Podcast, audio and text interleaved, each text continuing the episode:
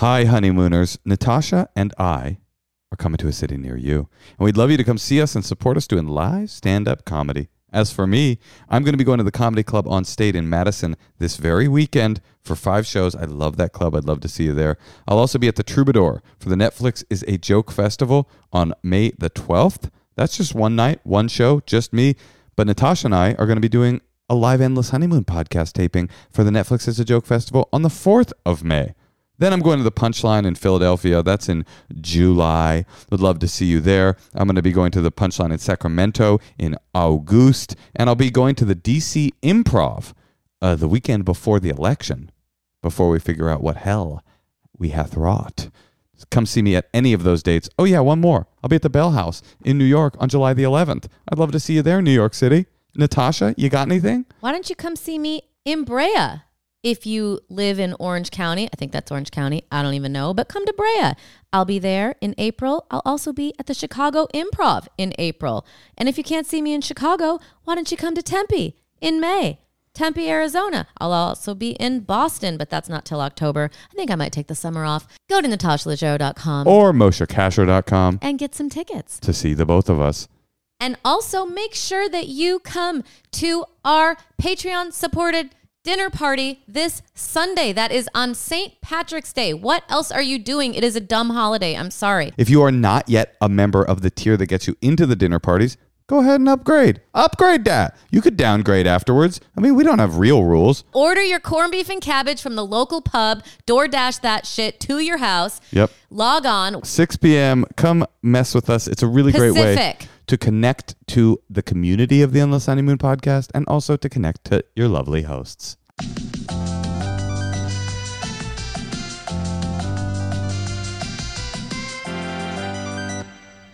Welcome to the Endless Honeymoon Podcast. Poodcast? What are you taking? Comedy tips from our four year old? Oh my God, she will not stop saying poop. And like, Tell why does she full think it's so funny? Tell them the full run she's the other like, day. she's like, We poo went- poo, poo poo, poo No, poo. Natasha went to go pick her up at That was embarrassing. school the other day and she had wrangled another kid into the like the the the poo community and they were like going back and forth doing poo But poo this jokes. kid was younger than her, and she kind of taught him, and then she's like, diarrhea, diarrhea. no, hold on. And then the teacher was like begging her to stop and Natasha was this begging is her when to I was stop. picking her up. and she heard Natasha begging her to stop and this is the run she went on. Oh well, she's gone on a lot of poo poo poo- runs. You what you told me oh, was she told me she's like, I want to go she goes deep into goes the it toilet. goes it goes poo poo. Please don't do that. Diarrhea. Please don't do that. no, you're missing a step. Yeah. After that, before you get to the main one, she started calling me blowout, and I was like, blowout. She's like, yeah, diaper blowout. That now that you do smell like a diaper blowout, and I that's my fault because I've told her that. Like when I put It's her all to bed. It's all variations on a theme. I can tell that she knows poo poo can get a little old. yeah, poo poo can get a little old, uh, but diarrhea is forever. So she goes poo poo. She goes diaper blowout, poo poo, diarrhea. Please stop. And then she goes, I want to flush myself down the toilet to see where the poop lives. And That's I thought, said. Yeah. to me, that was very powerful. Those were powerful words. But she didn't just say that to me. She screamed it outside of her school, which was kind of embarrassing. hey, uh, speaking of embarrassing, we got a lot of feedback. On, oh, wait, hold on. Before we get to that. Yeah. Speaking of embarrassing, I have to talk to you about something. Oh, what's up? Well, only one of us can wear these glasses. What do you mean these glasses? They're two different glasses. Well, I kind of like had this in mind for like, I've been wearing these glasses for like since we met. And this What? is like my look. That's and your look? Now it looks like you're, well, especially like, that Yeah. this was my plan for like how to still look really hot after 40 is to always wear like glasses Cover your eyes. with like a very pale Uh-huh. like light you know a very pale so you can still see out of it indoor Yeah. outdoor glasses Okay. and these are Yves Saint Laurent which I bought with you at a thrift store in Paris Okay. 15 years ago or 10 years ago Okay. so I just feel like you can't also wear them Why- on our podcast Why is it even? Well, first of all, is an odd choice to wait for the podcast to have this confrontation. well I just realized looking in the thing that we're both wearing colored glasses but second of indoors all, well, we don't call them colored anymore. But second of all, um, why can't we both wear them? They're different. Well, because we're both going on the assumption that we can wear very, very light sunglasses indoors. It's not. I think only one person in a relationship can decide they're doing that. They What can't both do that. but why do you get it? because I already started it. Because it I was. did it first. Because it was your plan of how to beat a- the aging process. that you never told me about until this moment? Okay, if you're watching on YouTube, please sign in and please give us a little comment and comment what? tell us who looks better. No, no, no. That's not in even the the, glasses. debate. Who gets No, to keep them? That's not the debate. The debate isn't who's rocking it harder. I mean, I mean, or how is the debate who rocked it first? No, there is no the debate right now. The debate is you could copy me whenever you want. I'm not copying you. What, you think you invented sunglasses? What are you, Serpico? No, but I'm just saying I'm What are you, wearing Magnum PI? I'm over here? wearing like you know, it's already a swing Yeah. to be wearing your sunglasses indoors and I'm just pulling it off, but if you do it too, It becomes an absurdity. it becomes you like want me to silly. You want me to go get um my glasses from my from the car, my clear glasses. No, I'll. I'll give you I'll, I'll give you a um I'll walk. I'll do it right now. I appreciate what? that. No, no, no, no. Keep them on if you want, Mosh. Keep talking. You better keep vamping. Well, I mean, I would totally give you this if you want. But, you know, if you're that now I made him insecure, I think. I mean, maybe he looks better in them. I don't know. I kind of doubt it. But um, if you watched any of that from the first five minutes, let me know what you think because I don't know. I just had this idea that these glasses would really take me through like 70. And then I'll probably need to have an eye patch or something. But, you know, at least till then, I'm going to look pretty good. Hope you're fucking happy. Oh, that does look better on you. No, it's fine. I'll just I just will be over here slumming it with these um, E.B. Meyrowitz glasses that I found in a small shop in London that's been making hand molded glasses since the Dickensian age. You, you go ahead. You take the you go ahead and take the the the the, the sun. When I get cataracts, when I'm 63 because of exposure to sun and to the lights that we need in order to record this podcast, you fucking remember this conversation. How you you decided that I couldn't wear these anymore. Okay, can I ask you a question? You yeah, How do you think Elton John would feel if his partner also Bernie Taupin. no, his love partner, whoever he married and had a baby with, if he always wore like crazy star sunglasses too, and they both had them like made, and like one day one was wearing the stars, the other one's wearing the mirrored disco hearts. Okay, you know? first of all, everything They'd about be, this, like, too everything about this question is offensive. You're the Elton John in the relationship, Uh-huh. and I'm the what nameless man that named Elton John. Oh, yeah, he got he he got Elton. Yeah, He must be cute. I would take Elton. Mm, well, I'm Elton, and this is my. You don't feel like an Elton to me. Oh, really? Nah, Okay, well, no, you don't. To be honest with you, I'm gonna be honest with you. You don't have perfect pitch. You uh, can't write a song. And Elton John, I've met him. I'm more like a muse for Elton. Like I'm like a candle in the I've wind. I've met Elton John, yeah. and guess what? He doesn't smell like. What? a diaper blowout. so you, my friend, are no Elton John. All right, uh, we have collated uh, a number of responses. This is too many. We are not reading all these. well, let's see what happens. You know, we've we've got we, we got a spirited response about the tipping conversation. Now, let me just say, a lot of the times, um, it's the answer based on the feedback from the people is fairly clear who's in the right, and it's usually I'll, I'll say it. It's usually you. Um, this one's confusing. This one, people are all over the map about, but, But their emotions are fucking hypercharged. Hypercharged.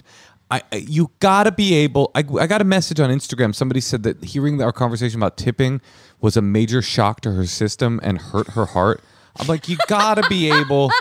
You gotta be able to hear a conversation between two people that you like their podcast and that they don't have exactly the same amount of information about the topic and don't have the exact same opinion as you without your uh, psyche being shattered. I mean, what we we must we must be tougher than that. It's not my heart was hurt. It's hey, you're a dummy.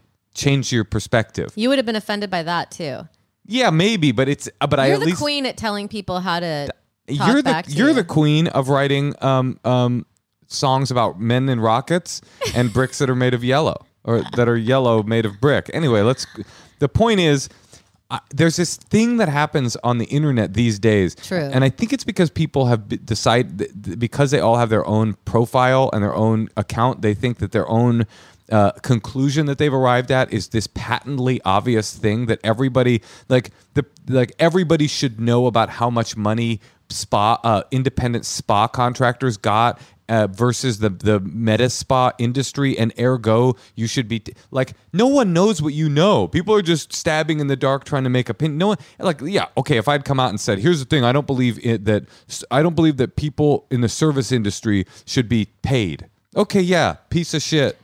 But Listen, she had a, a reaction because she probably lost a lot of money in the pandemic. Okay? Well, I'm and it reminds sorry. her of a happier time. But let's just read it. Maybe we can school ourselves All and right. figure it out. Okay, here's one. Hi guys, I have strong opinions on tipping and wanted to throw in my two cents. Which is not a good tip, by the way. I worked as a server through high school and college. Now I always tip 20% when I eat. Takeout, I tip 5 to 10%. When you're talking 5%, just don't do that. wait, what? In my opinion. I take think Mm-hmm. out five percent. I don't do that shit. you don't? No, I tip. I always tip fifteen No, I percent on takeout. I fifteen percent. Yeah. yeah, that's what I'm saying. I think five percent is a little low. When it comes to an in-home massage, I agree with Moshe in bold. If the person tells me they charge $100, then that's what I pay. When I go to a spa for a massage, I'll tip 20%. When I go to a barber shop, I, ti- I, barber shop, I tip 20%. That also makes sense. Can I just say I don't love that the first guy that's vociferously defending me is also a guy that tips five percent I on know, takeout. I'm sorry. I this is not the al- this isn't the ally I want in my community. But since the pandemic started, my barber cuts my hair in her garage, and I pay her the exact amount she asked me to. I don't tip her because she's keeping 100% of the money. That's true. A lot of these hairdressers, they get like, you know, 30 to 50% of what they're making. And she makes more off my haircut than she did when she worked the chair. So no need for me to tip on top of that too. I totally agree with that. I have someone who comes and does my makeup sometimes, and we have an arrangement. And I do you tip them? No, but I already. Whoa, whoa, whoa, whoa, whoa, whoa, whoa, whoa, whoa, whoa, whoa! You don't We have an arrangement. W- w- that you don't tip them? Yeah, that it's like a. you talked about it. Yeah, it's like yeah, exactly. You discussed it openly. yes, Yes. yes. Yes. I can hear lying in your voice. Oh, no, she. No, there it was. I heard it. Did you hear it? It went up. The octave was no, the lie she octave. comes twice a week. but you have had a conversation where she said you don't need to tip me, just pay me my, yes, my yes, rate. she has said that. Yes, she That felt more- 100 percent said that. okay. Same applies to the massage. I don't understand why we need to tip on top. This is fr- this is him to tip on top of the rate they ask for. If they want to be paid more, then just charge more. They don't have to share it with anyone else. That is a very very good point. That's the problem. I got a lot of these. Moshe is absolutely wrong about tipping any any service where someone is manually performing a service, hair, massage, nails, facials, waxing, driving, food service, etc. You tip. It doesn't matter if they are self-employed or a friend. It is hilarious listening to Moshe try to outlogic Natasha on this while while he realizes he is so wrong. Okay, I'm gonna stop you there. I have never realized I was wrong about any topic in my life ever. So if you think you're reading the tea leaves and you're like, oh, here he is thinking he's wrong, I'd never come to the conclusion I am wrong on any conversation about any topic ever. I am not ever wrong about anything. So put that in your pipe and smoke it, fuckface. Okay. Oh, and this letter ends. Moshe made a great point about plumbers and handymen. We, I think we don't tip them because we know deep down they're kind of ripping us off. I think that's totally true. and somebody in your in your Instagram comments was saying, I'm I, I agree with Natasha with one big exception. I tip the plumber and handyman too. And I said to her, I wrote so if you had a twenty thousand dollar plumbing job, you would tip them twenty two thousand dollars. and she said yes, and I do not I th- th- I do not believe it. I don't believe that that is true. no, that's that doesn't make I, sense. would anybody out there? no, that's not that. It's not. It's it's also about acceptable norms. What are we used to? What do we do? And I think now there's a new normal. I coined that. That's really good. Um, wow. Whoa, whoa, whoa, whoa. This what we're living through is the new normal. Now, pe- maybe people don't know anymore because, you know, granted, people are working for themselves more now, but people need tips more than ever. Uh, here's another one. This says only someone who has never had a service industry job would say the things that Moshe says. That isn't true. This is exactly what I'm talking about. I'm not convinced that I'm right, by the way, on this topic. Earlier, I was joking. I kept waiting for Laura or you to laugh. Uh, me saying I've never realized I was wrong about anything. No laughs came, which made me think perhaps you think that that's literally true about me, and that hurt in a deep core way, and it hurt my heart, honestly. And I felt shattered. I felt shattered to hear that, that lack of laughter, and emotionally, I collapsed. Okay, but anyway, a lot of people in the comments saying this thing. Only someone who's never had a service industry job would say the things Moshe says. Lots of people in the comments ha- are like, I have a service industry job and I agree with Moshe. So, this whole idea that because you've come to a conclusion, it is the de facto obvious conclusion that all thinking people ought to have come to, that is so dumb and arrogant.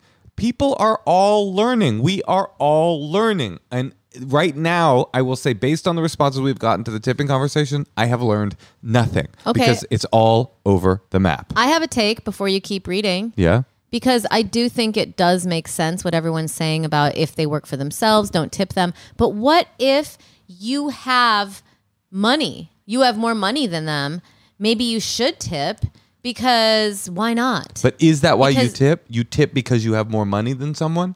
Well, if you have extra money I and you can afford to do it, why not do it on top of not plumbing, okay but like but a that- massage but therapist? that doesn't that doesn't work what if you go in and you get your hair cut by um by uh hairstylist to the stars vidal sassoon himself right Mm-hmm. we have a norm that uh, we have a norm that says you tip your, your hairstylist. According to a lot of these comments, it doesn't matter if they're the owner or not. But Vidal Sassoon Definitely has wants your tip. he's got more money than you. Oh, that's a good point. Wait, Yeah. I, I might have made a point against myself at this point. i that might Uh, it might track with what you're saying. I know what you're saying uh, because then it's like, oh wait, so you make less. You have to always like look up someone's net worth. Right. The plumber coming over to you might make more money than you do and year. Plumbers aren't poor. No, plumbers make good money. Plumbers are straight up clean. Plumbers are plumbers are billionaires. They're straight up. They are billionaires. I don't know if you know this Mario guy, and Mario and he's got this brother Luigi. They've got a three billion dollar franchise just based around their adventures, going after King Koopa and Princess Buttercup, or not Buttercup. What's her name? Princess Toadstool. Princess right, Buttercup is if- from The Princess Bride. Okay. if there's any more things that could. I, I just want my mind to change. I just don't want to hear I- you ranting against people. Well, I like this. It goes, uh, by the way, I'm driving as I create this message. That's how fired up I am. I am literally willing to die on this hill. Now, respect to that. Respect to the person who is abrogating a known social contract, which is don't write uh, angry and long emails while driving because it's dangerous, to lecture me about another social contract, which clearly does not have unanimity, which is always tip people, including when they are the owner of the business. Okay. Uh, let's see here. I'm a house call groomer and I work for myself. I subconsciously rely on tips. My prices would definitely increase if tips weren't the norm. That's interesting. Um, I owe a butt ton of taxes, butt ton. Um, and I think there's a subconscious societal expectation to tip people you see regularly or that touch your person. I think that's kind of interesting. If they right, a touch plumber you, doesn't touch you. if they touch you, you pay them. That's kind of kind of interesting Hmm. idea. If they touch you, you pay them. For regular service, when you tip, you're put up. Okay. Um, all right. Here we go. Can I read one? yeah. Hi, Natasha, Moshe, and Laura. That's our producer. Anonymous listener here. Love the podcast and you guys. Okay, we know that. Replying to the tipping poll. I agree with Natasha. You love that. It was Tip bolded the too. owner as well. Maybe you could get away with less if they're charging you under the table when they're coming into your house and they're a friend, etc. But I think that even depends if they're charging it as a client spot and charging with a card, reporting earnings, earnings, or if they're doing it on the side and you're paying cash. That's kind of what I have with my makeup person. Mm-hmm. But I agree with Natasha that if they have overhead as the owner of a hair salon or massage parlor, they have a lot more cost, plus have to pay their employees, hopefully a good wage. no, no, no. So no. should still be tipped for their service. No, service. everybody's misunderstanding the circumstance here. This isn't a person that owns a spa and has employees. This is a person who is the owner of the massage therapy entity that is them. Okay, well, here's how she ends her letter. Owning a small business takes a ton of hard work and risk, and they're kind of putting it all out there in hopes to run a thriving business and do something they love. I think that's admirable and scary. Opening a business takes balls and confidence. So, But- you should pay them. Wait, what do you mean? I o- I run a small business. My my comedy career is a I'm a self-employed comedy person. Should people tip me? Although I will say I have been tipped. Have you ever gotten a tip at a comedy club? It's very funny. No. It's always some guy on a date with somebody that he's trying to show off to, and he comes up to you after the show and he'll like give you a hundred dollar bill and be like, "Great job tonight." Oh, I've had that when, when I used to sell merch. Yeah, well, with merch, but sometimes I've just been tipped because the show was good, which I always think is such a funny flex and so crass, but I always take the money. I'm always like, thank you very much. Okay, here we go. Hi, Moshe, Natasha, and Laura. Laura's getting a lot of love on this one. And um, as the owner of a small business, which she is, um, which is this podcasting industry,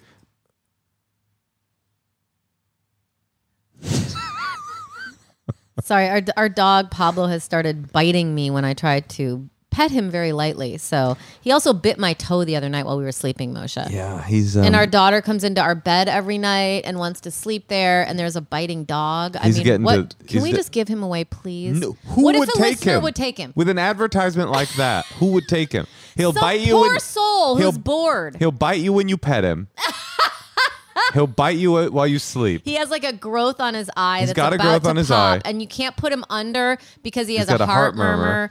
and, then, he's got a chronic cough. and whenever you pick him up, you can't help but have his wet wiener Wet like, wieners. Wipe against your Wet your, wiener wipe. uh, hand. If anybody out there would like a dog like that, by the way, Natasha, if you'd like to oh, get Andy has fleas. if you want to get into it, the social contract, you want to get into the social contract, maybe you could get lectured a little bit. Why don't we talk about getting rid of an elderly dog that you adopted early on as it gets to have health problems? I would love to do that because I actually feel in my bones it might be a solution to getting rid of him. No, maybe peop- he could get into the arms of some other. Um, He's going to get into the arms what are of they a called? Like a mark. oh some mark that you hustled. like you. Moshe went to the pound in Oakland and there was this dog that was about to get euthanized the next day, i.e., nobody wants him because that's how annoying he is. Moshe's like, I'll take him. And he's been like ruining our lives for 10 years. I find him lovely. I love him. You And do not. He barks incessantly. what if our what if our child develops a growth Okay. on her eye? Would you get rid of her? No, because she's not a dog. I would love her regardless. But the thing about him is now he's a danger to our child that I love more than this dog. Okay, so here we go. Moshe and Natasha, I've lived in the US for five years and tipping culture has always made me mad. Okay, listen. I know that this person is going to be making a lot of sense because they're from another country, Yeah. but I also don't want people from other countries on my team because those people don't have a context for you want American like a bunch of tipping German cul- tourists. Yeah, it's like, oh, well, we tip only 2%. It's That like, yeah, in, when okay, I great. when I waitressed, it was always the Germans who just didn't tip. Yeah. and no, every, if a, if a group of like buffling German tourists came in, nobody would wait on them. I heard this a lot, and I think it's a bad. It's actually a bad point, even though it supports me. Which is the tip in the U.S. is supposed to cover the wages of underpaid service workers, which is a fucked up system, and I don't want to participate in that and encourage. Te- this is a terrible point. Yeah. Of course, that's the truth, but you don't look at an unfair situation where society has come up with a solution and go, Totally. I would love to tip twenty percent on this meal, but I just can't, uh, in good conscience, enter into a system that is based on a fundamental inequality that the government should be funding. Well, meanwhile, your server at the fucking Denny's is like, bitch, give me my 20%. Okay. Uh, the point about plumbers, excellent. It's a service as any others. Uh, this is something that new businesses and business owners making uh, must make their thing and talk about it openly. Enough tip guessing. Now that I really agree with. Okay, if you are the owner of a, how about we talk about it then? Hey, my rate is one hundred dollars for the massage, but I love, but tipping is a big part of my income. It, it really helps. People do that. Why do they? Why do they t- tell you about tips when you go on a tour? You know, the, the tour guide will always say, "Oh, you know, tipping really helps out. You know, when we go to the hinterland in Germany at the end of the trip, it's nice to get a nice trip." You know, I like that. I don't want to be guessing. Oh, are you a tip person? Is it twelve percent for your industry? I don't fucking know anything. what do you think when you go to like a fancy coffee shop Yeah. and then they swivel the little thing around at Yeah. you and you've just bought coffee? Oh. Uh, you've stood in line to Yeah. get coffee and then they give you all the little places and one of them's like 25%. Like like you're supposed to Oh, and then sometimes I'll buy stuff at the coffee shop like they'll have like soap and a hand towel and then it's like, okay, am I supposed to tip 25%? I- I- I don't want to be goods? an asshole. Right, on goods and services. Yeah, I think that whole flip the thing around on you, it's um it's annoying, but Yeah. it's very effective because I know because you get oh, and then everyone sees you behind you. Totally. So you don't want to be cheap, and it's I, so I easy. used to I used to be a dollar in the dollar in the bucket guy. Yeah. Now I'm like I'll always do uh, at least 15% at a coffee shop just cuz it's there. I'm not going to do I'm not going to do 10%. Uh, It just feels like wrong to do the lowest. One time I think it was Sarah Silverman. She told me don't ever do the lowest amount. When you when, you know like an Uber Eats or or Uber when it pops up, don't ever go for the exact last button. At least go for one button Why? above. Just because, like, you never want to be always doing the low. Uh, our producer's giving us a grimace. It looks like you're a last button pusher. Last button pusher. Are you a last button pusher? you mean the cheapest Uber? it pops up your tip for the Uber and it goes 10%, 15%, 25%, you know, blah, blah, blah. Never be the person that every time does the lowest No, amount just available. always do 20. That's what I've been talking At about all of this time. Wait, one more thing. When I worked at a um or no, I was in I was in London and I went to a pub and I remember I tipped and I was walking out and someone the bartender started chasing after me that Uh-huh. I left that money on the table. in, in London. Yes. Right. They don't even like it. No. Yeah. Hi, Moshe Natasha. I'm a massage therapist, and my opinion is whether someone is an employee, independent contractor, or, or sole proprietor, tipping is standard. Okay. I understand where Moshe is coming from, but I practice as an employee, and always tip $10 per half hour of massage performed. Now, that is really clear information. But not if 10 you're no, because if your massage is four hundred dollars, that that's bad information, or three hundred dollars. Wait, you're supposed to tip more if it's more expensive? Yeah, Twenty percent That's of ridiculous. what it Now- costs. That's ridiculous. well, then that's go, fucking ridiculous. What? Twenty Absolutely, that's you ridiculous. think twenty percent is ridiculous? No, I think it's ridiculous that for you to say, "Oh, if I go to a massage at a Four Seasons where this where everyone's getting paid more, I should tip uh, uh, more money also. My tip should be bigger as well." Of course it should be. Why? You should tip. you- you that doesn't make 20 sense. Tip a percentage. That doesn't make any sense. You go to a Thai massage parlor, right? Yeah. And you get a $70 massage, right? You're saying that person deserves less money in the tip than a person for when you go to the Beverly Hills Hotel and you get a $350 massage? I'm not saying they deserve less. I'm saying that is what you should do. Why? ti- I don't know. That's just what you do. well, interrogate that What are you talking about? Why don't you tip uh, the person bringing you one cheeseburger at uh, at Burgers Never Say Die? Why are you tipping the guy at, at Ruth's Chris Steakhouse more? Dude, you I think that guy? You think the the hamburger deliverer uh, deserves less? it's so funny to watch you try to outlogic me as you realize that you're wrong. I'm not wrong. No, I know. I'm just quoting that other guy. Um, that's a good point you're making, and Thank I you. and I do eat at Ruth's Chris Steakhouse every night. I don't know. I'm just No, like, I do. I eat a I eat a two hundred and eighty dollar steak meal every night, and I Okay. my blood pressure is fucking a, it's a, a one thousand. Okay, but I th- I like this rule. Ten dollars per half hour of massage performed, regardless of who's doing the massage or my own perception of the quality of their work. Now that's interesting. If you get a terrible massage, you should tip that person as much as a wonderful massage. I don't know. This doesn't feel like anyone really knows. And I think th- I think, and we should move on to a call. I think this is what it really comes down to because this is all over the map. I got tons of people saying I'm a I'm a small business owner. I don't expect um, tips. I'm a massage therapist. I don't expect tips. I see a I, I saw a lot of this stuff. Right. I disagreed with Natasha about plumbing, uh, tipping plumbers and maintenance people. I, I try to throw anyone a few bucks. Wait, So- hold on. Just so you know, you're reading now. That sounds like this is your thought. Oh no no oh sorry yeah just so you guys know. Uh, if- if people say basically if you come on my porch you're getting a tip. You tip okay. The plumber is charging you eight hundred dollars so don't tip. Can- um, can- at, at the end of the day, I set my pricing in line with others to avoid never getting a scheduling call. Um, Tipping is a tough one. Here's what I imagine: you book a, a massage at a spa for fifty, where the proprietors likely pay a booth rent or something similar. Then you're later setting up for the mobile massage, and the quoted price is eighty to hundred for a comparable massage style and length with a sole practitioner. Is the added cost built-in gratuity, or is that cost the time and effort of traveling to each appointment? So in my mind, I'd still.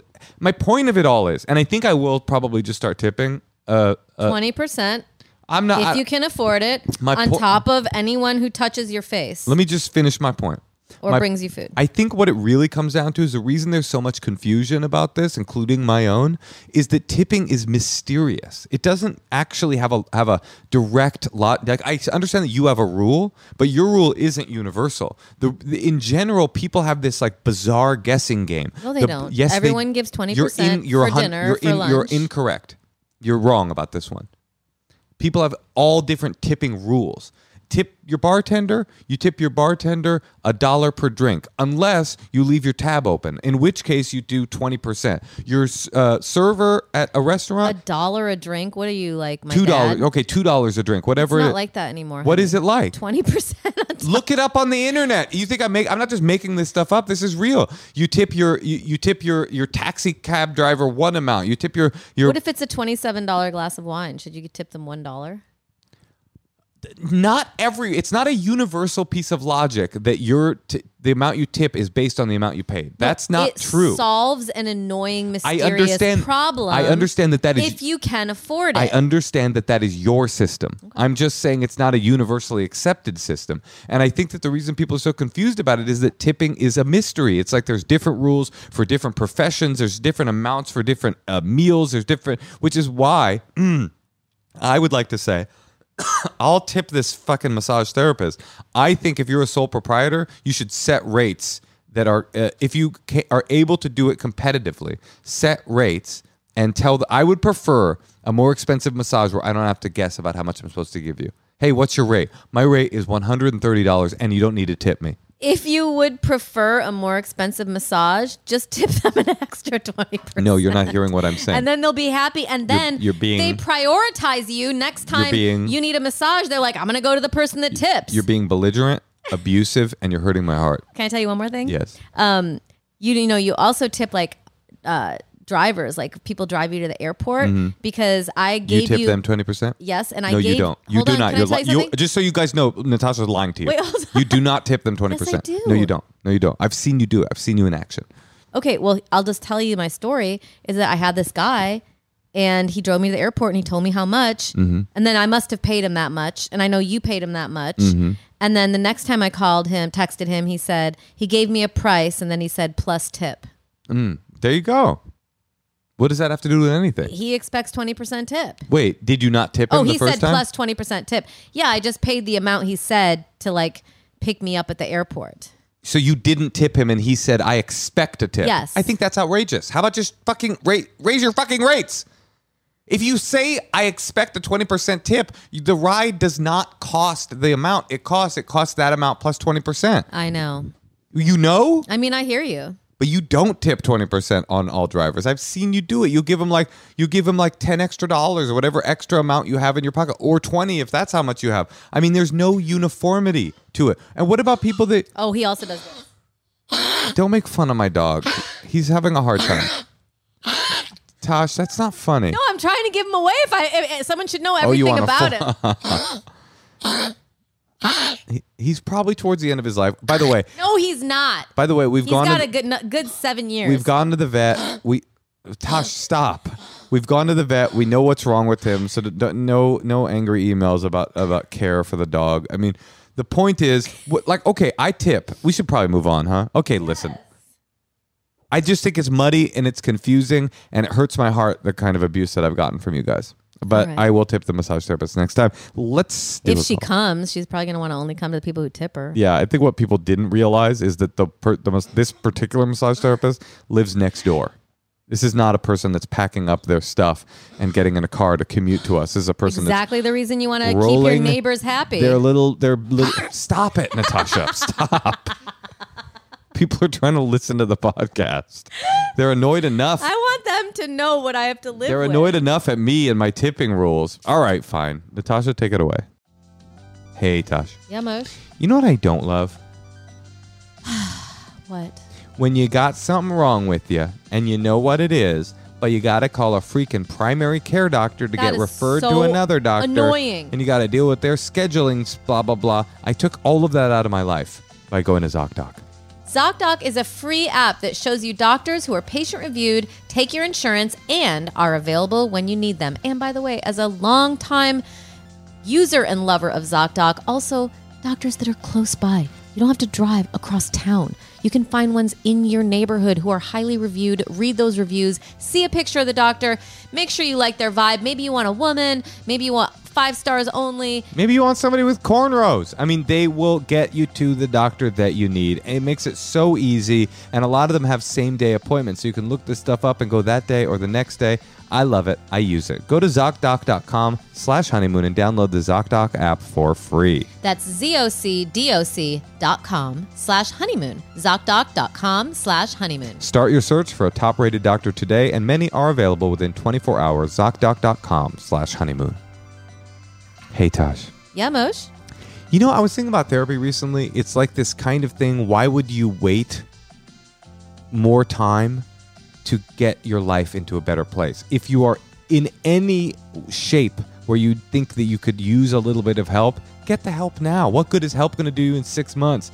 Go to Talkspace, find a therapist, and start talking today. Using Talkspace feels a little like having a mental health professional in your pocket. You could just pick up your phone, sit in your car, have a little privacy, and talk to them about your life. Talkspace offers both therapy and psychiatry, and being able to reach out to your provider at any time, anywhere makes taking care of your mental health super easy. Why wait? There's no reason to wait. They've got thousands of licensed therapists with years of experience in over 40 specialties, including depression, anxiety, substance abuse, trauma, anger management, relationship issues, food and eating, and so much more. I wholeheartedly recommend Talkspace for therapy. You can sign up online to get a personalized match with a provider that's right for you, typically within 48 hours. You can text, video, or send voice messages to your licensed therapist, so it's incredibly convenient to have virtual sessions from the comfort of your home or car, where I do mine. And as a listener of this podcast, you'll get $100 off your first month with Talkspace.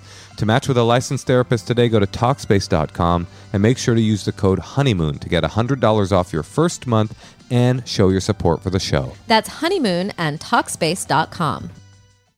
Okay, we're going to call. Okay, we're going to call Ari in New York, of which I know two Aris in New York. So let's see if it's one of them. Oh my God, I hope it's not one of them I know. Uh, let's see. It'd be fun though.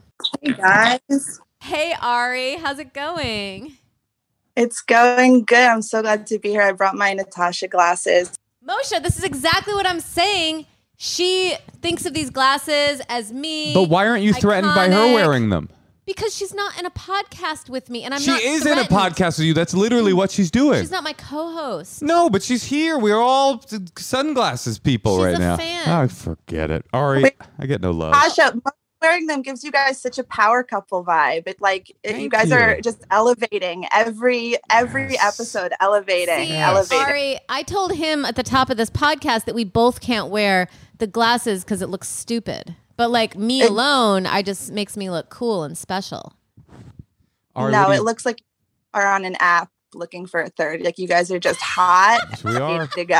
which we definitely Yeah. are. All right, Ari. Wait, is that a thing? We Hi. could go together looking for one. We couldn't though. Of course we could. Oh my gosh. Oh, have I told you about? Oh, because you're saying because we're in the public eye. Well, I just like that would backfire so fast. Oh, because people would screenshot it and put it out or something like that. Have I told you about my idea, Ari? Do you know? Have I told you about this on the podcast? Maybe I have. Um, Ari, are you familiar with Raya, the dating oh, uh, app? Yeah, You know what it is Yes. basically. yeah, it's subscription based. Yeah, but it's. Have I talked about this on the podcast before?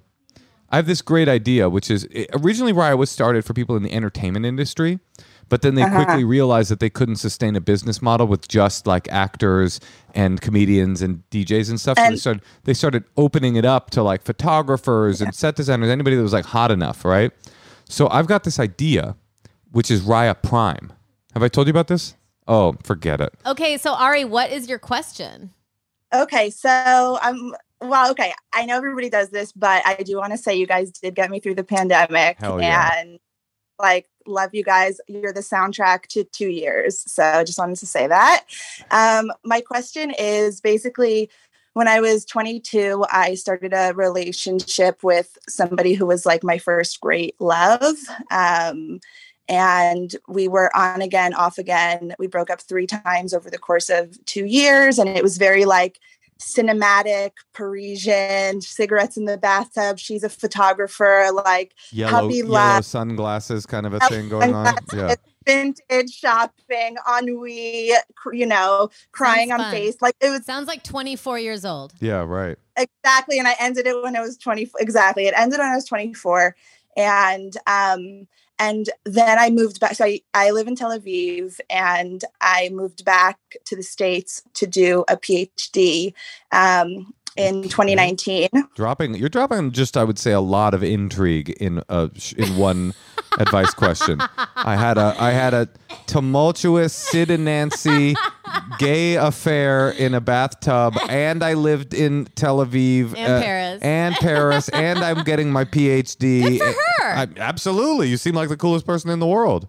goodness thank you um so basically she, she like wrote a letter to me after we had broken up proposing to me and uh, in the letter and saying she wanted to still be with me even though i was moving to michigan Okay, And- you've down, you've downgraded a bit. Michigan was the we we really took a step down. Paris, Tel Aviv. Paris, Tel Aviv, New York, PhD, Michigan. yeah i'm back in tel aviv so i'm back in the upgrade but um i basically this was like three and a half years ago in 2019 i cut it off and it was like a very codependent you get it a very codependent relationship Right. um, and I completely cut it off and basically said, I can't, like, this is just too much. And it's the only person I've ever really like cold turkey, just uh uh And ever since then, for the past three and a half years, I get text messages Insta- she's blocked on Instagram, but f- she's a photographer. So through her art profile, she can find me on stories and messages me. And basically, every four to six months, it was more frequent at the beginning. She'll message me and say what went wrong, and um, I hope you're good, and like kind of fishing. Um, and the most recent time was just a few weeks ago, which is why I wrote in because I basically don't know how to approach the situation. Um, on the one hand, I've really, really moved on. She's really not my match and i will always have like deep love for her because she was like my first great love. Um, and i'm back in tel aviv and i've seen like 80% of anybody i've ever slept with or ha- been in a relationship with and i haven't run into her yet. Um, but i feel like it's inevitable that at some point the lesbian scene until it's very small and at some point i will see her and my question is should i keep avoiding it and continuing with my cold turkey no engagement approach or should i face the past head on even though it's against my better instincts I have a question. Yeah. Why why don't mm, why'd you block her? Is it because she's unhealthy for you? Y- that and it was just like too i needed to not get messages from her and i needed her not be watching my stories and i needed her like she, she's not a bad person she's a really good person but she's also like immature and she was closeted and not that's not why i blocked her because she was but it was just like not um it wasn't the energy that i like Okay. needed when i was This is easy.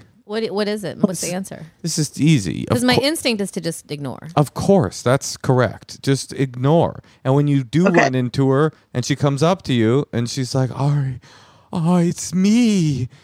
And she probably won't do that. She'll probably snub you if you No, don't write she her back. won't. She will. She'll walk right up to her. And she, because the whole thing about the rela- kind of relationship you're describing is that it's like, it's drugs. It's just drugs. Those kinds of relationships are just drugs. They're just these like destructive dances where even though it's killing you, it feels so intense that you're like, oh, it's uh, nothing is as real as this. And, and in reality, with drugs feel like that too. When you're an addict, you're just like, oh, I know it's destroying me, but nothing makes me feel alive. Like when I shoot heroin, and you know, it's like you don't need to write a heroin back. You know, not that I'm not saying, I'm, I'm not saying that this this person's like bad, but she's bad for you. This is uh, this.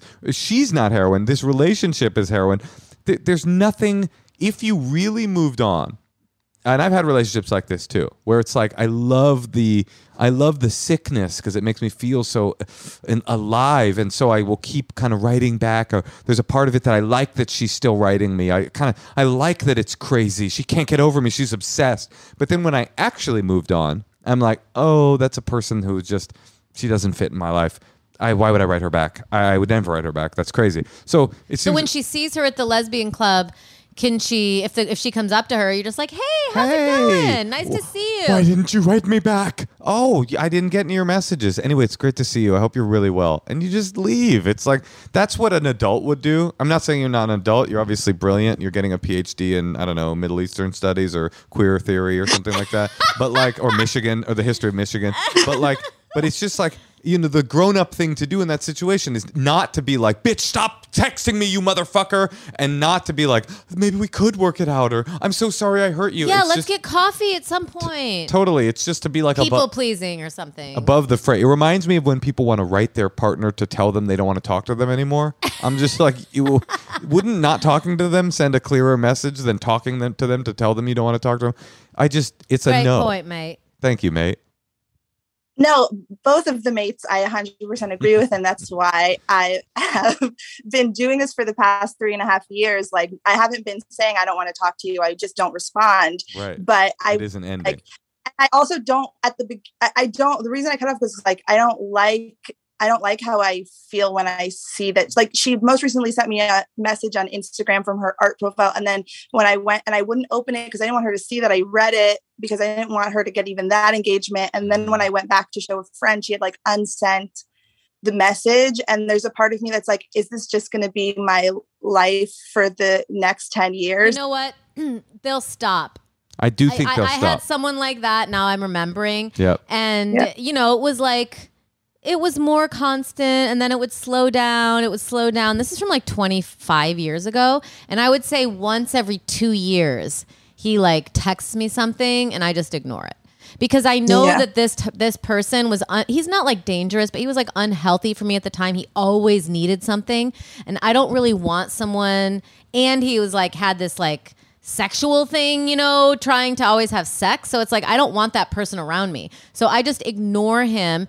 And you know, now it's like like I said, once every two years or something. Like they still can like dip their foot in, but you just don't want to give him anything, I don't think. Yeah. And if I see him on the street, I'd be really nice. And I, I don't think he'd say, Did you get my text? Uh, yeah, I, to your point, um, what gets you what you want? Do you think that writing the message, "Hey, you're really making me uncomfortable with these messages. Please stop contacting me." Do you think that's going to get her to stop contacting I would you? do that to this guy if he did it more. yeah, If- No, if- maybe if- I'm wrong. But, maybe but, I'm wrong. but he's not. She's not annoying Ari. I think she's she- like every six months. I mean, you can handle that. But it, it sends you kind of reeling into an emotional space, kind of. Well, it's also like um on the one hand, my instinct is exactly this, like really I don't have time for this bullshit. And also like this was like I get over it. It's You've been longer. We've all moved on on the one hand. On the other hand, I think and I know this is like the other voice talking, and I think and if I like ask my friends, they're split like 75, 25, 75% say cut it. But there's a 25% contingent that is makes that's like, listen, she never got closure and she's never she's the kind of person who like is still hung up on you and is it more compassionate to this. have that conversation in person and say hey this needs to stop but I give hate her the this. closure I hate. you this. hate it I hate this idea that any human being on earth is responsible to give someone else closure. Mm-hmm. what- Yeah. Like, are we all babies? I mean, do you are you incapable of getting closure on your own? That's hilarious to think like no one's t- someone hasn't texted you back in three years, and you're like, I need I need to hear it from you. I need to know that it's really over. Yeah. Like she hasn't talked to you in three years. What if you died? God forbid. What if you died in a parachuting accident? Would she never get closure and just never be able to love again? That's so ridiculous. You don't get closure because someone gives it to you. You get closure because you realize what's happening and you work on yourself. It is not other people's job to give you closure, I don't think. Is it is it your job, your job as a person in a relationship to be compassionate when you break something off? Yeah. Did you do that? Who knows? It sounds like maybe you didn't do it exactly the way you want to. Me neither. But you grow up. You grow up. Is it your job to then leap back into the past and reopen this thing and go, here's your closure? N- not unless you, Ari, feel this is my my feeling. Unless if you, Ari, feel uneasy about the way you ended things and you ethically feel that you owe her an apology or you have things you need to say to her Yes, that is a legitimate reason to contact someone because you have this sneaking guilt. I know you live in Israel where guilt is the n- national pastime, but um, not enough of it. But if you if you if you think you feel bad that she might be all fucked up because of you, guilt is not a to me a good motivation to do anything. yeah i i don't know if i feel bad about how i ended things or if i just or i don't know if i'm avoiding or if i'm intentionally Don't cutting overthink up. it. Truly. And, Yeah. and if you see them in person, be nice. Try to wish them well. Smile. M- keep it short. So good to see you. Nice to see you. You know, oh, I got to go. I'm with my girlfriend. I'm with my boyfriend. Oh, I got to go. Uh, hey, great to see you. And maybe it'll be awkward, but they're not. oh, Yeah. How did you end it? Did you say I gotta get I can't talk to you anymore? yeah it was like oh, over it was i got a letter she had she had texted one of my close friends that she knew who then texted my brother to get my parents address because i was at my parents house before i was moving to michigan and i got a letter in like a dhl package that was like typewritten on a typewriter Oh. It was just Emo. like do you know what i mean So and it was emo. just like a whole thing of and if you know and i believe in open relationships and i i don't care that you're in and this is after she like broke my heart three times and like she's put me through enough But, but wait, like what did you say? Did you say in the end I can't talk to you anymore? i said this is too much for me um i can't do this right now and i think i left it as a right now Uh-huh. can't do this and we'll circle back and that I now has good. turned to like yeah I think you're good. You're good. Find someone else. Be nice to her, and you're welcome. And the truth, the truth is, she will find someone else and start doing this to, to her, and eventually she will stop contacting you. I really do think that that's true. I don't think there's Yeah. any hope in going back in because that's a jungle. well, good luck, Ari. Thank you guys. I wanted to say, Moshe, that I have a David, your brother connection because the fellowship that I just did, he used to be the rabbi for Oh, it. really? And so I just throw Oh, that how out there. I cool. just Oh, that's wrote, cool. Well, listen, Chag, Chag Sameach, and may this Thank be a you. sweet new year. And I, you're, you're in the right spiritual zone right before Rosh Hashanah to be thinking about the people you may have hurt. And I think that it, but don't reach out to her. yeah, sometimes it's more hurtful to reach out to the person than it is to just keep keep it moving. That's what I say. Perfect. Keep it moving. I hope you learn how to blow the shofar, Moshe. Uh, Um, amen. amen. All I want to learn how to do is wear colored sunglasses indoors with my wife. Amazing. Wait, I'm into that. Oh, Thank yes. you guys so much for confirming what I already knew. I really appreciate it. we appreciate Okay, you bye, too. honey. Okay, bye bye. Bye. I had a girl that used to write me every it was like every year. And it was just like, why are you still writing? It was so bizarre. And then she got into a relationship with someone else, and I can only imagine they've broken up and she writes that person every year. I bet you, I, I could see men doing that. Like when they turn like 39, they're like, hmm, who should I have married? And they just start scrolling. But that's different. Scrolling no, through and that's a different like, phenomenon. We're talking about somebody Right. that just won't let go of a relationship because they're they're fiddling with some fantasy in their mind about the way Mm-hmm. things could have been if things had only gone a little different. And, idle time. They have too much idle time. and yeah, yeah. All right. Should we do another call, Tosh? Yeah, let's do it. Okay. I say we call Rachel. We got an Ari, we got a Rachel. It's really June night here on the Endless Honeymoon podcast. Over Rachel in Portland. in mm-hmm. Hey Tosh. Yeah, Mosh. You know what you seem like you need? what? Um, antipsychotics.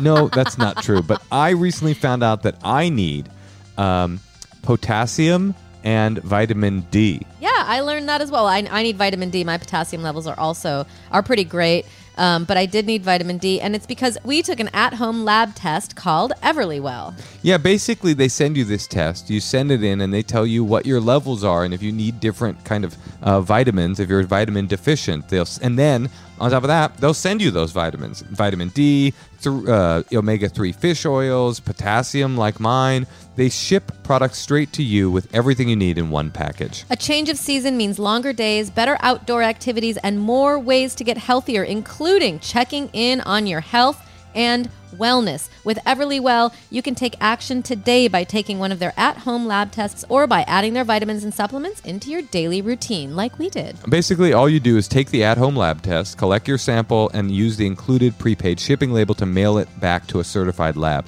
Then, your physician reviewed results get sent to your phone or device in just three days, and you can order all the vitamins and supplements that they recommend if you so desire. And you know what I love? You can share the results with your primary care physician to help guide you in the next step. So you don't have to go drive across town, wait for the blood results to come back, drive back to go talk to them again. You can just get it all from home because maybe there's nothing wrong with you. For listeners of this show, Everlywell is offering a special discount of 20% off an in-home test at everlywell.com slash honeymoon.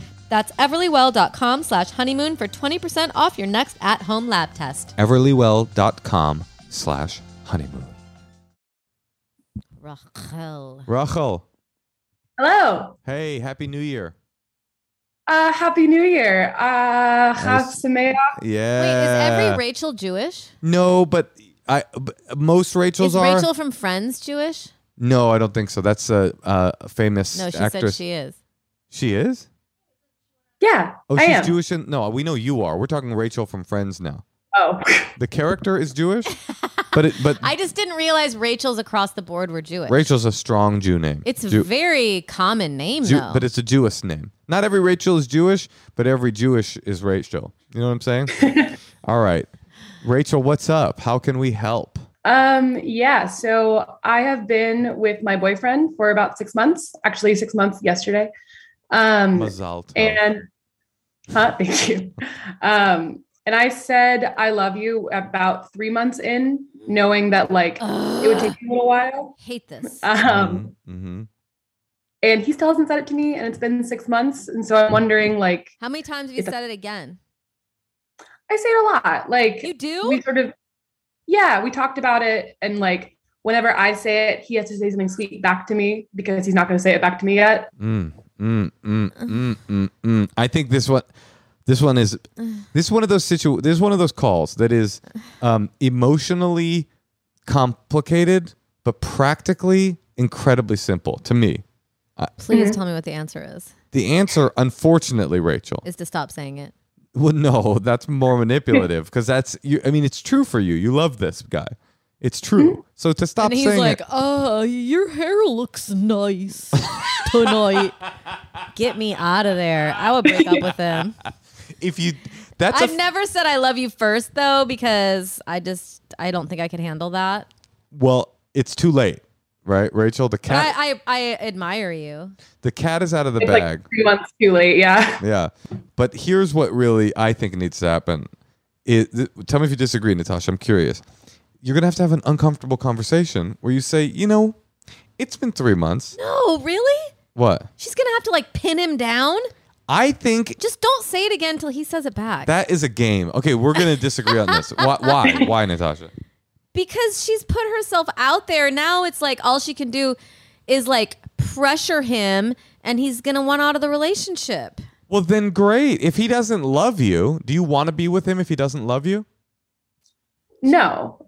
No, Like- no. You got to really say. You got to say no, because you look to the side in the way that FBI profiles look for when people are lying. You got to be like no, because if he doesn't love you, wouldn't you like to know that so you can cut and move, even though it'll hurt? Wouldn't you like to know that so you can get the fuck out of there? Well, like I think he does, and he's like afraid of saying it. Sure, but wouldn't you like to know if your suspicions are true Yeah. rather Like, than just I- assuming the best of him and and experiencing the worst? Like I'm wondering, like at what point is it like too much time where I say like no? I think. Oh, go ahead, Natasha. What do you think? I I am like stumped I'm not stumped. I think because what I feel like there is something you could do, but you're right. It would be a manipulation. don't. Yeah, you're not trying to get him to to say I you love you. You just need to get over this hump. He just needs to declare it. Here's what I think. But her pressuring him is not going to do it's it. not pressure. It's a conversation. Listen, it's been about three and a half months, and I think that you're going to have to tell me that you love me too. Why does she have a southern I don't accent? know. I'm just saying it just sounds like dorky or something. well, it is dorky. you're be- trying to like create mystique and make a man fall in no, love you're with not you, trying to. No, or at least express that you're he not, loves you. You're not trying to create mystique and make a man fall in love with you. It's six months you've been dating. He's your boyfriend, She wants him Yeah. to love her back. How's and, that? and you've been exclusive for six months. Right. There are two possibilities at this point. Six months, plenty of time for him to know if he's in love with you or not. Okay, really? Why? six months. I don't know. I mean, who's to say how long it takes to know how, how uh, that you're in love with someone? It's so elusive. Me, and I just said it. six months. Um, Okay. you wanted his like reasoning. Yeah. Yes. But let me give you my my the, my possible possible truths before you give me his reason. Okay. These are there is no I can't think of a third option. One, he loves you and he can't get he, he's too scared to say it. Uh, and there's a million reasons. He's emotionally stunted. He's never said it before. He's scared of whatever. That's one. Two, he doesn't feel that way about you. He doesn't have that feeling for you. Those are the two. but he likes you and he wants to hang out with you. Those are the two possibilities. Am I? Can, is there a third? no, but I want to know what is his reasoning because that might Yes, please. change what you think. It's like mostly the first, but so we've had conversations about it where I've said, "Hey, this like is weird to me," um, and he's sort of given me two reasons. One is he said it before and he's been wrong, uh, which I disagree with. Like, I don't think he can be wrong. It just like He doesn't thought work out. he was in love with his last person and he was Mhm. wrong. Okay, and then why else? Um, he doesn't want to say it unless he would think it forever, despite what would happen. What? Like, if we break up, he wants to be in love forever. He sounds kind of stupid. Well, immature, I would say. I would say he sounds very. This is like extremely. No, I'm just imma- teasing you, Ra- Ra- Raphael. He's but Rachael. but, yeah. but honestly, like that's just like a guy who's thinking too much and like giving excuses. And it's like, what? He's not going to say "I love you" again unless it's forever. I mean, the- what does that even mean? Does the- that mean that he wants to know that you're going to be the one to marry him? I, maybe I don't. We've, we've barely been together for too long. Like that's Oh, terrifying. Okay, I have an idea. I have an idea. I have an idea. You don't have to say it to him anymore. What if she says to him, "Listen, it's been 6 months. I've told you I loved you. I love you. I'm not going to say it anymore and just know I'm here and receptive if if you're feeling it." I ha- no? I hate it. Why? well, I hear. You what, hate that? no, I hear why you're saying it, and I get where you're coming from, Natasha. And it's actually a good suggestion, but the problem with it for me is that it's all a weird manipulation to try to like lasso this man into like growing up. No, I just don't want her to further humiliate yourself herself and like they're having sex. She's like, I love you. And he's like, Oh, like your your arms look nice today. I did is it arm day. He's gotta give her a compliment. I mean, what? my, my bigger problem with this whole thing is what you're describing the the things that you're describing uh, this whole like i've been wrong before or i don't want to say i love you until i know it's true forever these are the ramblings of a of a child this is like a, a person that's watched prince charming uh, like they watch like snow white on disney plus and then go that's what love is i guess like there's And some maybe he wasn't wrong before. Maybe he loved her not. in the moment, but then it changed. And I, I, I mean, I've had, I've said I love you to probably like 10 people. how old is this person He's 27, and how old are you 24. 24 i mean this is do you agree with me that that that that 27's kind of old For to have a take this dumb. uh, yeah i mean I mean, whatever. I'm, I'm not saying it's dumb. I know you want to defend him it is dumb it's But ridiculous if he's like, I can't love someone. no it's it, i I know you you love him obviously i know you love him everybody in the pacific northwest knows you love him but uh, but this is a the things he's saying to you I, I don't know if they feel like they make sense because of the relationship you're in they are not they do not make sense they are they are not good reasons to say i don't want to tell you i love you So like that's why I like my idea because it's not about that anymore. But- it's just up to she's because the same reason you want a guy before he before a guy asks you to marry him, you kind of have to let him know you'll say yes so they don't get mm. embarrassed. I think, or that's one way to do it. You know, just let them know. okay So it's like in the same sense, she's letting him know again. I, when's the last time you told him? Honestly, like not recently, because I've been like very like, is this right for me? Like maybe in the last week or so, but not a lot. uh-huh And and what what did he say when you said it back? This the most recent time. Do you remember? He usually says like, "You're really sweet. You're very okay funny." you got to get out you have to I told Rachel, you. Rachel, this she's is humiliated. She's degrading herself. this is uh, this is not You're really great. this is okay. Now I we're, I got two more possibilities. Okay, I have two more possibilities for you. You are either in a relationship with a man who does not love you, or is incapable of expressing their emotions in any kind of an adult way. Both of those are are not perfect. Would you say? So I have a theory too. Oh yeah, please. Um, I think a lot of it is like, well, one, he was single for a, while before me. Like, college was last relationship, and so I think like he's afraid of saying "I love you" because he doesn't really love himself, and I super love myself, and I think it's like hard for him to go against that. I don't know. Like that's that's what's in my brain. I'm not saying your theory is incorrect. What I'm saying is this idea that it is this foundational, earth shattering, like unbelievable emotional shift if you say the words "I love you" is the is the ramblings of a of a little goo goo gaga. Like that's not real. It doesn't do. What does it do? You How many girls have you said I love you to, Mosh? I have said I love you to very few women, and I was very immature when it came to emotional uh, honesty and emotional connection with women. I was extremely stunted. So this is why I can identify this so well. Uh, you know, I didn't quite have this like bu- Rebuttal. bullshit logic where it's like it's gotta be it's gotta mean it's like but i would i would never say it to to a, a woman i was very scared to say it to natasha very scared because i it, it had all this weight to it. I'm not saying he got this idea that it's power that it has this power from nowhere. It's media tells you that the movies tell you that. But in reality like he either feels this way about you and doesn't want to say it or doesn't feel this way about you and therefore is trying to fool you into not making him say it. So the the, the and I think to go even further, I think maybe you're this idea that you need him to say it. There is also maybe a slight immaturity. The more the bigger issue is not whether or not he's saying the words I love you. The bigger issue is does he love you and is he capable of expressing his emotions in a way that isn't like weird robot like Call of Duty emotion set. Like cuz this whole thing I need to know I'll love you forever. What is that that what that is that's that doesn't mean anything. What does that mm-hmm. mean? How would he know that? How would, what what thing would occur where he's like, aha, and now I know I will love her forever? I have a question for Rachel and for you, Moshe. Yes. Moshe, you're pretty woke. Wait, Rachel, you're pretty young.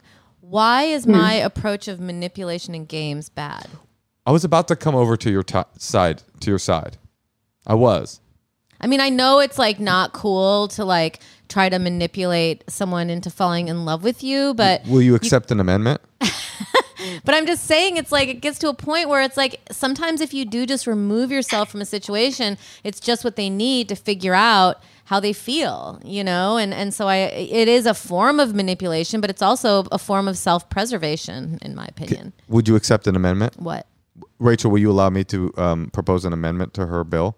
Cuz that's what I would do. Because really, the truth is, you're the governing body here, and and okay, okay, I would allow for a thing where she where Rachel says, because I kind of hear what you're saying, to go to someone and go, I've been saying I love you for three months. You don't say it back to me. It doesn't feel very good. This is what I was going to suggest to you at first. It doesn't feel very good to me, and uh, you know, I I need to hear that kind of affirmation back.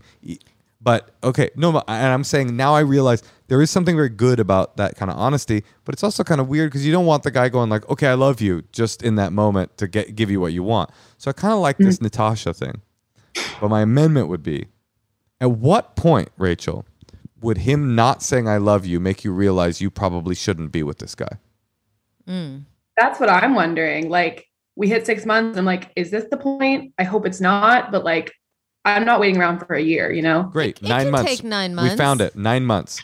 Nine months. Yeah. Nine think months. nine months is so here's fair. my amendment. You have this conversation, Rachel. You go up to this guy. You say, "What was it? Your language is so perfect." What'd I you don't say? remember. It was something like, uh, "I've been saying I love you lo- for a long time, honey, but um, I'm gonna." I just no, you, you don't be coy. You just say like, I want you to know it's all right. We've been together six months. I've told you I love you, and I do, and um, I'll just wait for you to say it back. yeah, and I'm gonna be over here not saying it And then don't tell him you're going to break up with him in three months. But you at can. three months. yeah, At at the nine month mark. because you've told him you're accepting. So if he's Yep. afraid to do it, you've already let him know you're saying yes. Yep. You know, so it's like he can't be that scared. Like you are you are being the opposite of pushy. You are being very oh too. no would one wants to be cornered. I would say too like the chill. opposite of romance. And I'm kind of with you. You don't want to corner him. You're not going to corner him. You're being too, I would say maybe too chill, but not about the I love you. It's more about the like, does he love you? To me, that's the big issue. The big issue is not whether or not he's performing the sacred duty of saying I love you. The bigger issue is like, what's up with this guy emotionally? At nine months, you will have a very clear picture that he is not emotionally capable of being in this relationship with you if he goes three months and never says it. And then you have another conversation with him and you say, you know, it's been nine months. I maybe said it too early, but this is a little too late. And I think maybe we need to go our separate ways. And then he'll probably be like, "Oh no, I love you," or whatever it is. But I think, uh, how do you do? You accept my bill, my I like amendment? it, and and just just focus on the relationship for now, not not on what you want him to say, and make sure it's moving. You know, like relationships. What, what do they say? They're they're like fish. If if they're not moving forward, they're dead.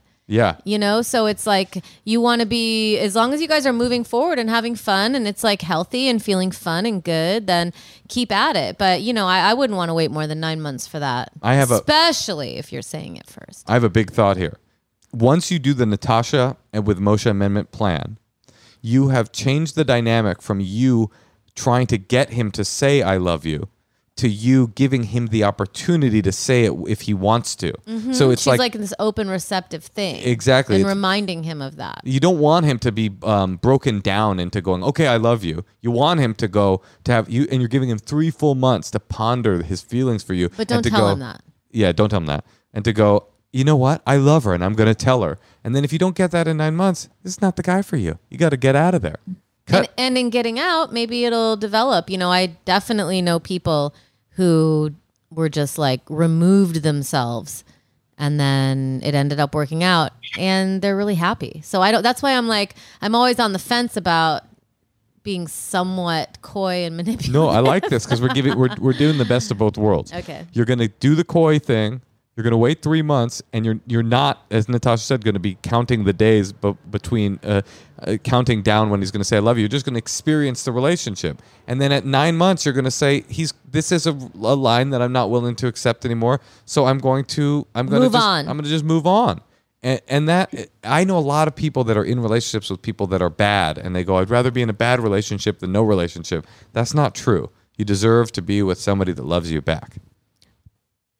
Well, he's he's coming over tonight because I told him I think we need to talk and just like check in with where we're at, and like because we do that like once a month. Um, and I wasn't sure, like Natasha, I liked your idea of like sort of taking space and like seeing how he reacts to that. Like it's not as a game, but like I'm not a given, you know. So I kind of want to say that, or are you gonna do it? Well, I kind of want to ask for like maybe some space and just be like, evaluate where we are. Damn, see, that's not how I would do it. I would be very nice in words, but not in action. So I'd be like, oh, yes, well, I just want you to know I love you. I love And I just so you know, I love you. And if I'm always here for you. And then you hang out that night. And then he calls you tomorrow. The next day he wants to hang out. You're like, I'd love to, but I'm busy. Wait, wait, wait. This and then is he calls new. you again and you're like, oh, I'd love to, but I'm This I'm is a saying new if she- amendment. if she's going to be like, it's over. Or it, uh, we need space. I, I don't I don't like that talk. I'm sorry. Which talk? You. It's your talk. No, I don't like the talk. She's saying something different. Okay. She's You're- saying she wants to talk to him tonight about maybe they need space. because he hasn't said I love you.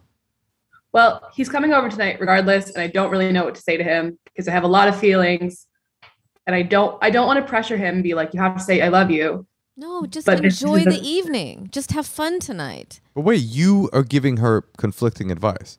You're saying to tell him she's going to stop saying I love you and then wait three months, right? Well, I was picturing it more like when they're having sex or something. While they're having or sex, like when they're terrible intimate. advice. Terrible no, when advice. they're let's say you guys are intimate the next time you want to say I love you to him. Like make it light. Like I, I wasn't suggesting to make it a heavy conversation that he has to come over tonight to talk to you. Mm-hmm. This is already feeling like if you're at that level, I don't know if my tactic's going to work. Well, I know the feeling But of d- I don't. I don't think anyone wants you to, to have them come over and tell because it's not true. You're going to want to see him tomorrow. You're in love with him.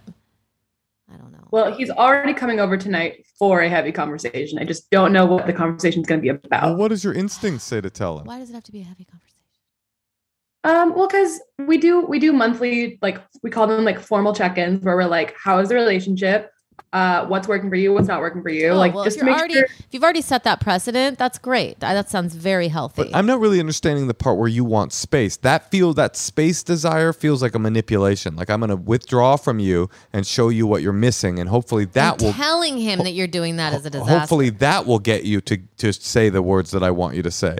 Whereas I feel like Natasha's suggestion or mine um, in three months is very emotionally actually honest. It doesn't feel honest to pull yourself away from this guy even though you want to be around him because you're hoping to affect some specific emotional change in him.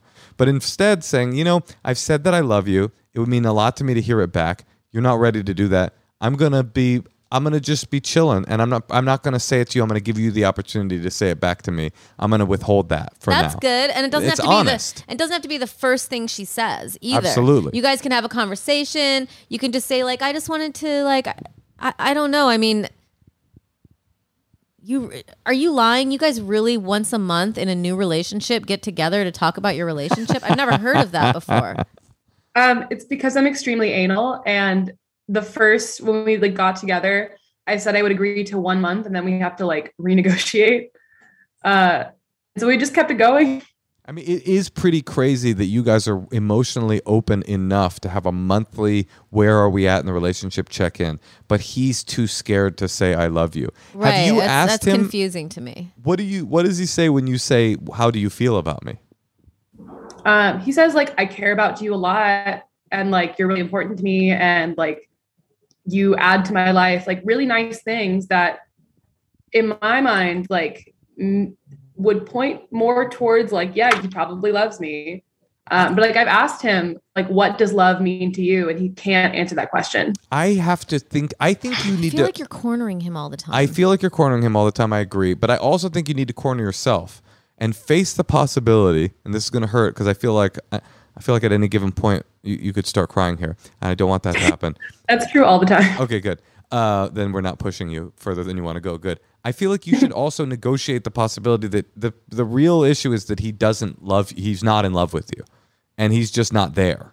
And that's okay. He doesn't. He's he's not responsible to love you. But if the relationship is super strong and it has potential and keeps moving Yeah. forward, maybe he'll get there. Three That's more why I think, yeah. So it's like, is there a way to lighten it a little bit for Lighten tonight? it. It's like you're basically like, it's our six month anniversary, and I'm having him over tonight for a little chat For by li- the fire as to why he doesn't love me. It's yet. a love it or leave it conversation. It's too much. I, I, I think. agree with and, Natasha. And, and you said it so early. You know, you said it three months in. Do you really know if you love someone three months? I don't know. Maybe you do, but you know, I, I just feel like you did that.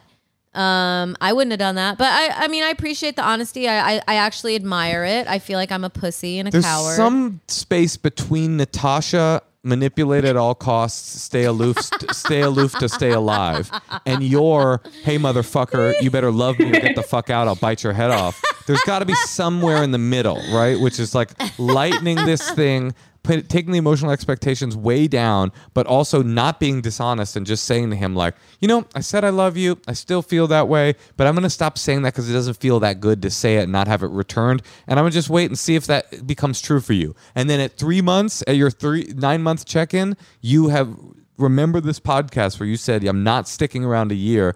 And if he hasn't said it at that point, you check in with him and you just say, you know, I waited three months and I haven't heard it from you, and I'm not sure you f- even feel it. So I think we need to go our separate ways. And it's one, easy. And one more thing for tonight, you should text him right now and be like, "Hey, is there a movie or food that you want?" And just try to make it like kind of Light, a fun light. date Well, I too. like this idea. You know, like, "Hey, I just getting." And what if he's like, I thought we were gonna talk about our relationship. You can be like, "Oh yeah, I mean, sure, of cou- you know, whatever. Yeah, I just want to make sure we have something fun to do too." Or, you I know, love like that's the spirit of it. I think Natasha's so onto something. Like, put a little levity into it. I, this I always say this about relationships. Our producer is telling us, yeah, like lightness. levity, I would, Fun. Levity is heaviness. No, levity is the opposite of heaviness. It's levity. Levity means light. Yeah, it sure does, honey. Can we cut this out? Just Nope, kidding. You can keep it. You can keep it. You can keep it. No, but I always say this to people asking for relationship advice, and because I believe it so strongly.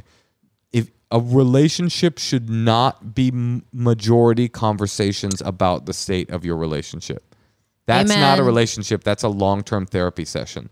A relationship should be mostly having fun in the relationship, and once in a while having a chat about where we're really at. If you the if the percentages are off, and mostly what you do is process what's fucked up about your relationship, uh, something's wrong. Hey, did you see um the did you see the Ther- the Theranos documentary, The Dropout? Mm-mm. It's really good. You should you should There you text him right now. It's about Elizabeth Holmes. It's it's I uh, want to watch it. just be like, hey, and Amanda, S- whatever her name is, just won the. Seyfried. Seyfried. She just won the Emmy, and so I watched it. But it was really Sifrid? good and very watchable. Like, think of something like that to text him Mm-hmm. Or- and oh, get his ooh. favorite food and have a fun date, and also tell him this thing If you want to lighten things a bit and do, don't want to do and the have more dropout, levity. say, uh, "Hey, Ken Burns just dropped a brand new Holocaust documentary. Maybe we can get together." It's it's four uh, two and a half hour episodes. Let's watch it in its entirety tonight. Yeah, that, that sounds very light and good. All right. Good luck to you. Meet me in Thank the middle. you. Meet Me- me in the middle. Meet that's Okay. exactly right. Meet Natasha in the middle. You you lighter, you more honest. There we go. Okay. Me perfect. Sound good. Tipping Okay. tipping fifteen to twenty percent depending on the service. Good luck, okay. Rachel. Bye, Rachel. Thank you. That was a really hard one when she said it. That's why I'm like, I'm just like not trying to say that to a man first. But ever, I re- I respect what she's up to. Oh, but then what is- do two women do? Someone's got to say it. I probably they don't live in a reductive binary where your gen- genitalia. But that's where I live. I know. Meet me in the middle.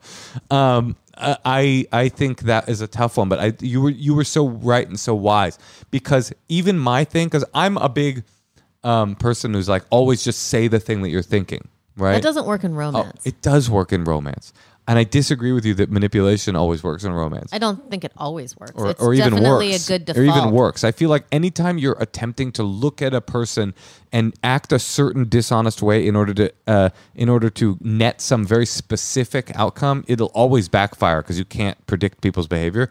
But what I think was right about you is the honest conversation, which is I need that you to say that to me in order for me to feel like you're really in this, is also a pressure. And like you never want to pressure somebody into feeling a, a certain way or, or saying a certain thing. So I like your thing. Keep it light. Okay, I have a question though. When you first met me and you were really, really into me, why didn't you just tell me, listen, I'm like so into you. I think I could marry you. I just want to I didn't know. fuck you all the time. I didn't know that. No, I'm sure at some point you felt that, but instead you just like were like busy and doing podcasts No. and not calling me back. No, I th- not calling you back. I always called you back. I'm just saying. I was I did not manipulate you. That wasn't part of what I did with you. I don't I don't believe in that. I I'm not saying I manipulated Or, like, you do a weird game but I I would like stayed hang out with my friends and try like try to not hang out with you all the time, Right, that and drop everything to be with you, even though that's what I probably wanted to do. Thank you. Thanks for admitting that. Just saying. Speaking of things that you want to do, if you would like to leave a secret on our secrets hotline, give us a call at 213-222-8608. You had too many twos there. No, I didn't. Oh, sorry. That was a perfect amount of twos. I'm so critical. Eyes on your own too, man. Don't Okay. two-splain me. And also, if it's not a secret and something you would like to actually call in and talk to us about, uh, email us what it is at endlesshoneymoonpod at gmail. We, of course, have a Patreon. We would love for you to join. For just $5 a month, you can be a part of our very special community. You can get all kinds of gifts, ad-free uh, episodes. People you have just gotten of our, our, rec- our records and they're very excited about that. We It's have awesome. artwork coming. We have another dinner party that we have to get on you the gotta get in, get involved. Get involved. Not to mention Moshe's DJ set, which I've been very surprised at all the comments. People say that you're really good. Wait, Thank can you. I read the one that we just got? you, by all means. Hold on one second. by all means. This is a moment for all of us to kind of recognize that just because somebody's good at one thing doesn't mean they're not actually really skilled at another thing. And um, yeah, despite the fact that I'm a, I would say an A plus podcaster, I also happen to be not that bad of a DJ. Wait, hold on. Read it. Oh wait, here's one that someone sent that I thought was really cute that Moshe you would like. Have you? All right, so um, this person writes in, "Who here listened to the DJ mix? This is incredibly polished stuff, and the whole thing bangs. Plus, it's a pretty eclectic mix of genres, from house to acid to dubstep! Exclamation point. As a long-time fan of EDM, I'm really impressed. This person's not wrong. Actually, this is too good of a review. I just gotta say it's not wrong. It's kind of like giving you a, it's pretty just spot on. the just the encouragement you need to do it more. Well, I'm going to do it more regardless. But you know what the good news is? I'm not like that other guy. Uh, Natasha, Yeah. I um think you have great arms. I need to know that what I love you, I will mean forever. What if I fall in love, what if I- it'll be forever. what if I Isn't what if I what if I say I I love you and then I discover that I was wrong that I I didn't. No, it's that's not how it goes. No, it goes. I believe Oh, when. I fall in love Okay, with your arms, it will be forever. Goodbye, everyone. Okay, I love you too.